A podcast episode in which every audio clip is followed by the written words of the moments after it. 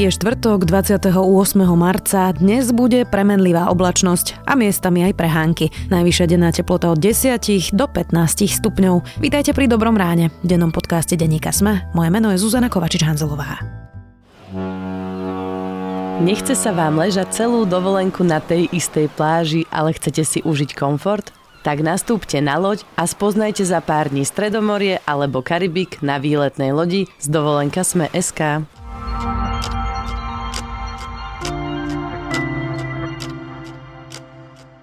A teraz poďme na krátky prehľad správ. Dnes sa začalo moratórium pred prezidentskými voľbami. Do soboty médiá nemôžu informovať o kandidátoch ani prieskumoch. V druhom kole prezidentských volieb sú dvaja kandidáti, Zuzana Čaputová a Maroš Ševčovič. Minister spravodlivosti Gábor Gál pripustil, že by mohli anulovať prevody Ladislava Bašternáka. Ten ešte pred rozsudkom o daňových podvodoch previedol celý svoj majetok na manželku. Nechal si len byt, v ktorom býva poslanec Robert Fico. Gál pripomína, že účelové prevody majetku sa dajú právne anulovať. Pri ďalšej ceste na mesiac bude aj prvá žena, povedal to viceprezident americkej vlády Mike Pence. Ľudí chce na mesiac NASA poslať do roku 2024, teda o 4 roky skôr, ako pôvodne plánovali. Nový cieľ si určila vláda Donalda Trumpa. Policajná inšpekcia bude vyšetrovať lustrácie novinárov pod vedením vtedajšieho policajného prezidenta Tibora Gašpara. Trestné oznámenie podal na generálnu prokuratúru poslanec SAS Jozef Rajtár. Prokuratúra ho posunula práve na inšpekciu. Viac takýchto správ nájdete na sme.sk.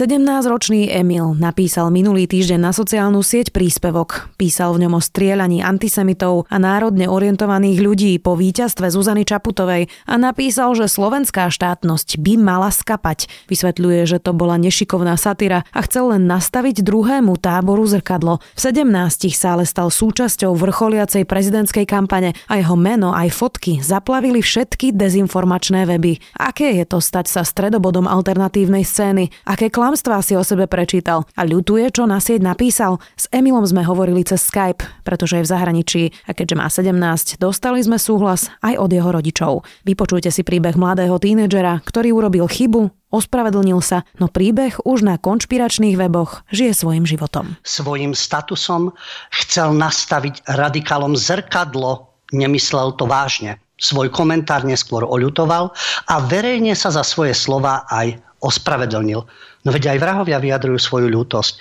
Len ide o to, či úprimnú alebo hranú. Tiež na súde ľutujú a len preto, že ich chytili a ich usvedčili. Emil, uh, ďakujem ti, že si prijal naše pozvanie a že sa s nami teda rozprávaš v podcaste Dobré ráno. A teda prvú otázku mám, či by si mi mohol povedať, že ako vznikla vlastne celá situácia ohľadom toho statusu a ohľadom všetkého, čo sa teraz deje okolo teba.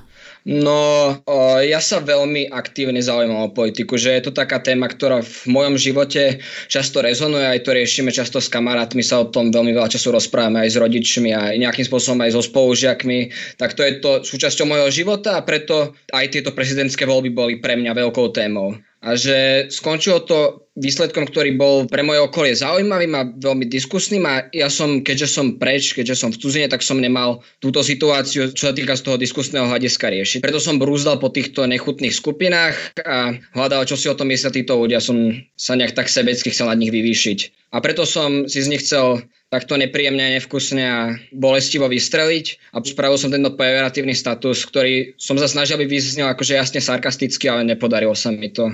Dal som tam aj rôzne také indikátory toho, že to nie je presne úplne úprimne myslené, ale nebolo to správne pochopené. Čiže nechcete strieľať ľudí? Nechcem strieľať ľudí. Som presne proti tomu. Myslím si, že to je veľmi zlé. Chápem. Ty si sa aj teda ospravedlnil, to už zaregistrovali tí ľudia potom, to ospravedlnenie? Na nie, potom ho zaregistrovali a potom vzniklo niekoľko verzií, že to bolo písané v zahraničí, že som to nenapísal ja, lebo nemám takú štilistiku a neviem tak pekne písať. A potom to bolo také, že to myslím neúprimne, alebo že ma k tomu prinútili kvôli tomu, že sa boja, že budú teraz liberáli a škola a všetci ostatní aktéry vyzerať zle. Dôvod, prečo sa my dvaja rozprávame, teda nie je len takýto príspevok, ktorých sú predpokladám, že tisíce možno aj denne. Ale je to ten dôvod, že nie každému sa pošťastí dostať sa do stredu volebnej kampane vrcholiacej, momentálne teda prezidentskej. A nie každému sa podarí v 17 teda byť na úplne všetkých, nazvime to, alternatívnych weboch. Čiže ten tvoj príbeh je týmto vlastne trochu výnimočný oproti nejakým tvojim vrstovníkom, ktorí napíšu určite aj nejaké nešťastné správy. Odkedy sa o tebe píše teda aj na sociálnych sieťach, aj na tých weboch? Čo si si tam prečítal o sebe, čo naozaj, že vyslovene nebola pravda?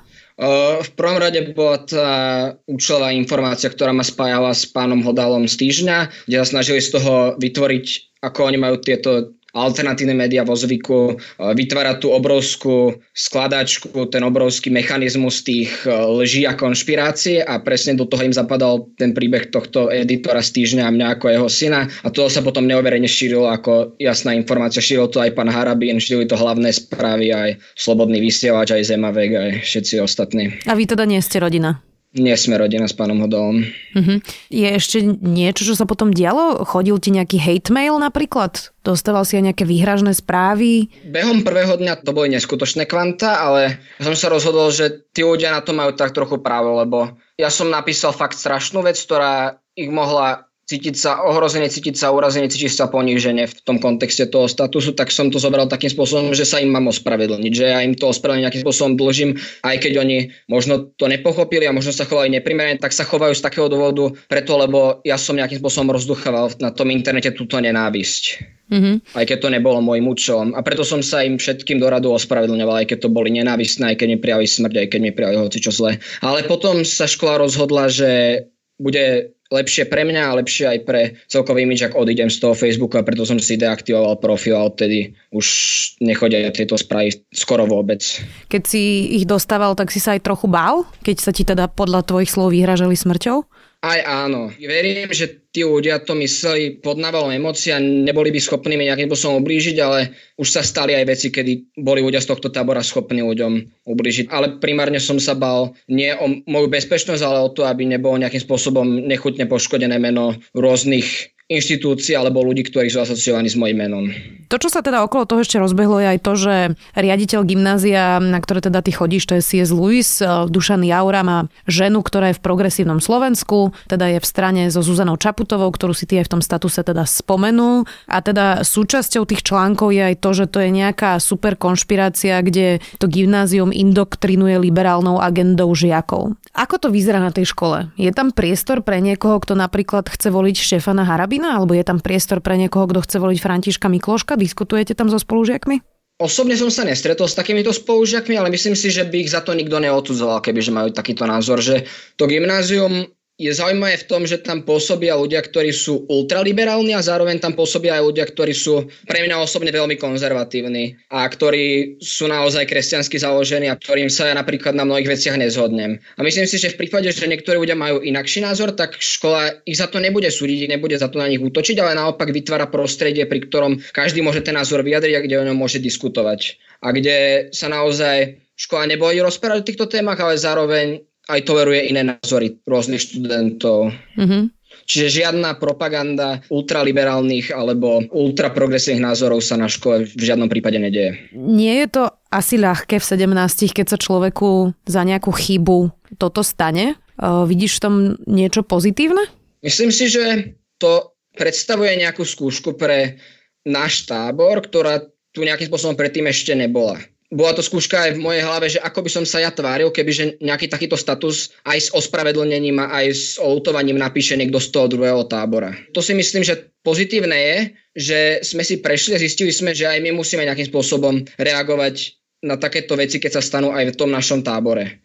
Reagovať v akom zmysle?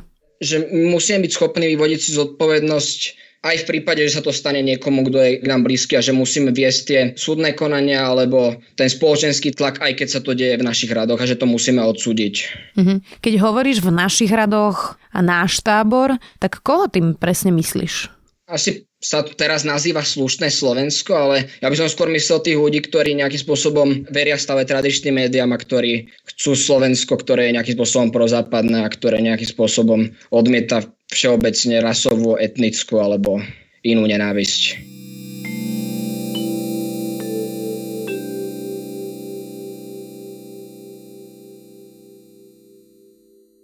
Ty si aj v Slovenskej debatnej asociácii po tomto statuse si dostal teda, oni to nazvali, že červenú kartu a dokonca myslím si, že tohto školského roka sa nemôžeš zúčastňovať na turnajoch. Z mojich skúseností s debatérmi teda oni naozaj vedú dobré diskusie, kde sa pozrú na tému z oboch strán.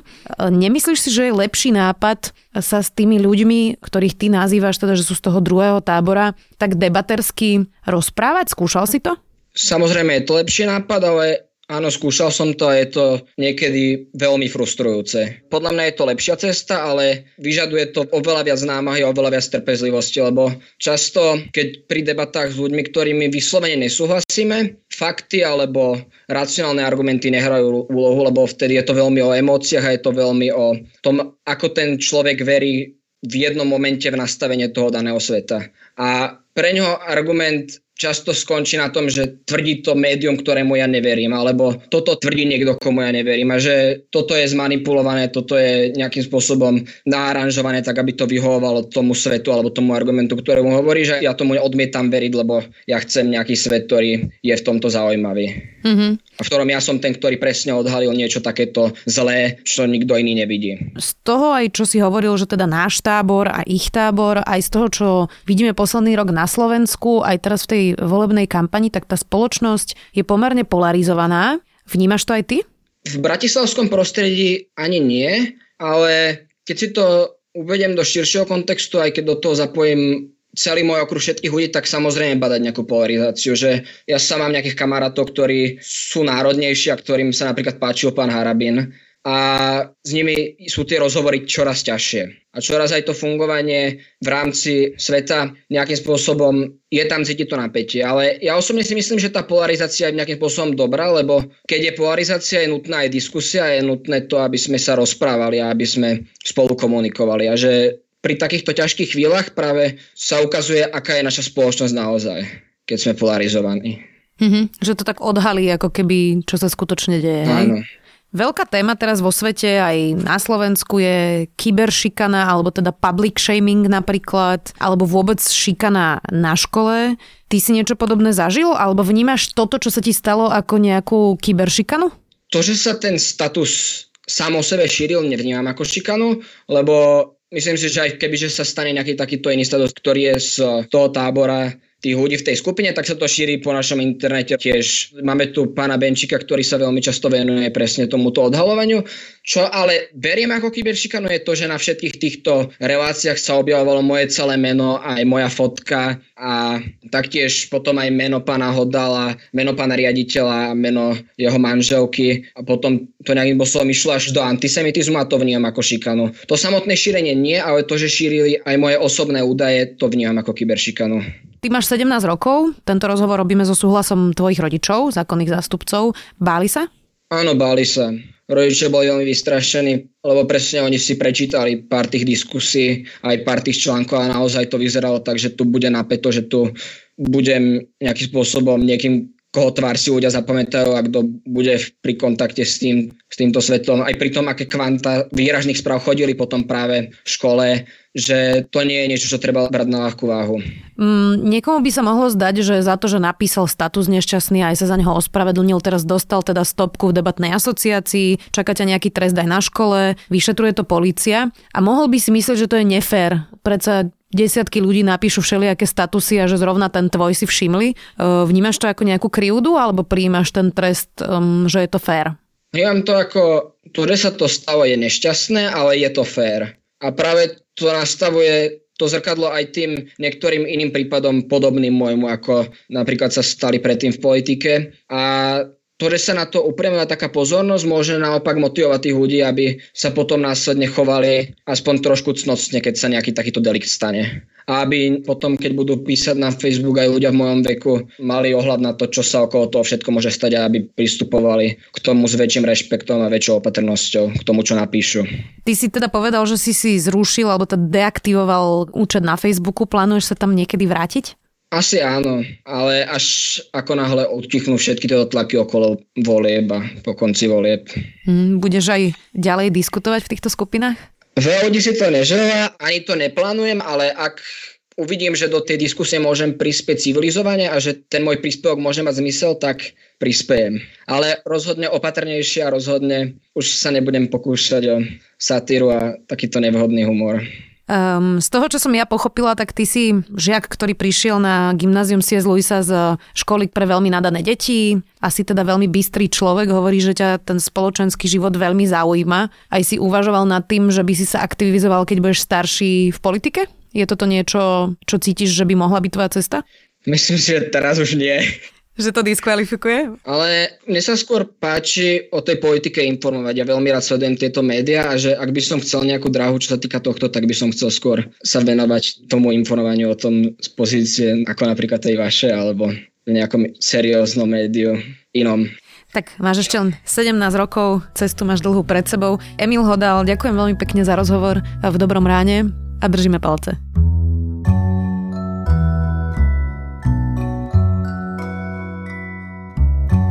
Počúvali ste Dobré ráno so Zuzanou Kovačič-Hanzelovou. Ja už len na záver pripomeniem, že nás nájdete každé ráno na titulke Sme.sk, newslettery sme vo vašich podcastových apkách, sme aj na Spotify, v domácich hlasových asistentoch a všetky diely pokope nájdete vždy na sme.sk lomka Dobré ráno. Ďakujeme, že nás počúvate a želáme vám pekný a úspešný deň.